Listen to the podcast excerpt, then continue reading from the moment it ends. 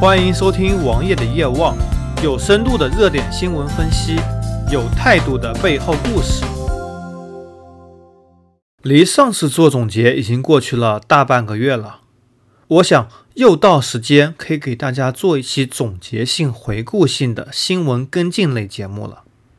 最近的一个来月发生了很多事情，王爷我自己也比较忙，录制节目可能时效性并没有那么强。在第一百一十四期节目中，我们说到了移动补贴非全网通，而在最近两周，三大运营商的业绩都已经出炉，移动依然遥遥领先，而联通利润则所剩无几，电信则是大幅增高。又有很多人认为联通跟电信抱团取暖的时候又来了，当然他们曾经抱团过，也就是所谓的全网通。联通和电信的手机可以互相用，而在最近，他们也纷纷推出非常便宜的套餐。联通的冰激凌套餐，一百九十九元每个月，四千分钟通话和三十 GB 的流量。其实流量可以超过三十 GB，只不过会降速度而已，跟国际接轨。这是一个非常便宜的价格了。但是联通嘛，老用户与狗不得办理。之前有个段子啊。一个业务员听到了“老用户和狗不能办理”这句话的时候，说道：“不好意思，狗是新用户，狗可以办理。”联通的堕落很大程度因为它第一积极性不够，不愿意投钱来做研发，拿着很不错的 WCDMA 不思进取；第二方面不珍惜老用户，老用户全部走了。而电信虽然进步很大，但是不足以挑战移动的地位。电信也主要是依赖它的宽带，电信买宽带送号码，你用不用？王爷我就是选择了用的用户，而移动也终于感到了电信造成的危机，开始降费了。但是降费也是针对新用户，老用户依然享受不到。而且移动也有越来越多的霸王条款，因为总有这么一部分人不愿意换号码，而五 G 领域。针对 TD 接下去的开发则非常多，很多 FDD 也要向 TD 领域延伸，所以移动其实还占了一个比较大的先机。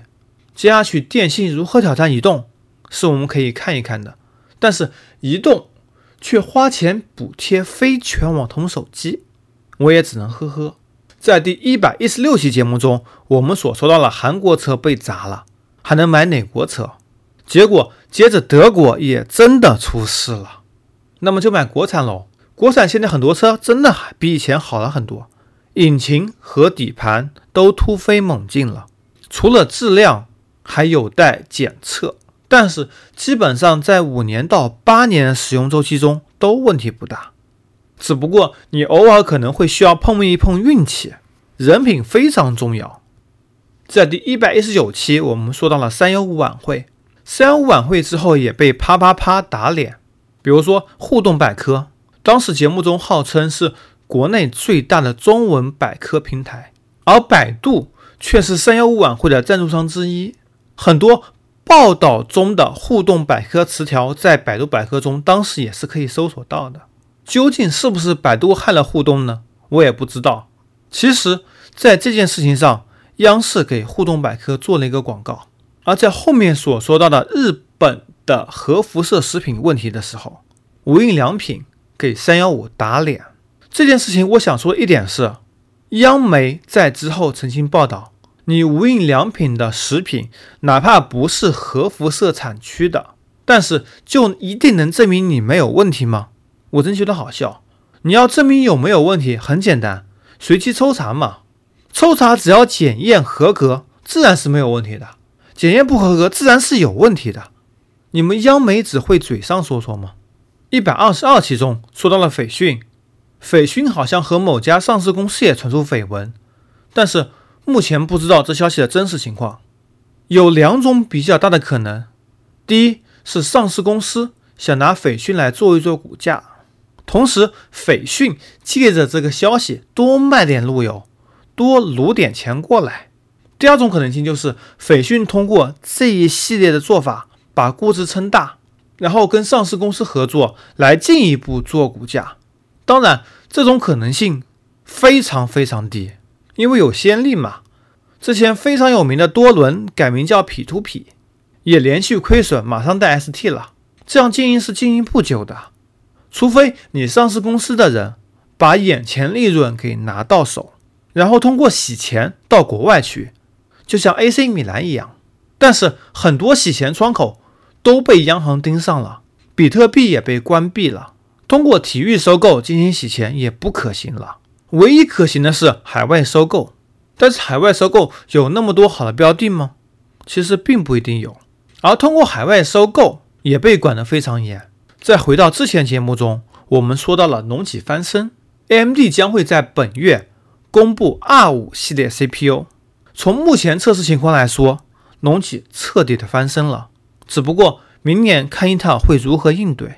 而电脑和手机的涨价依然在继续，电视机涨价也依然在继续。在节目中，我也经常说到涨涨涨，好像真的涨得不能停。在第一百二十期节目中，我们所说到了一年一度的任正非作秀事件。华为真的很华为，P 十的事件在网上引起了轩然大波。微博转发抽奖，并没有经过微博官方的平台，而是直接把奖颁给了两名华为的员工，这真的非常华为。华为做事情一直都是这样子的，你们真的不要相信什么世界五百强，他们就是一个不守信用、坑用户、坑供应商的企业，而他们拿着国家的补贴，帮国家进行政治监控，这才是他们存在真正的意义。搜索同名微信公众号，关注我。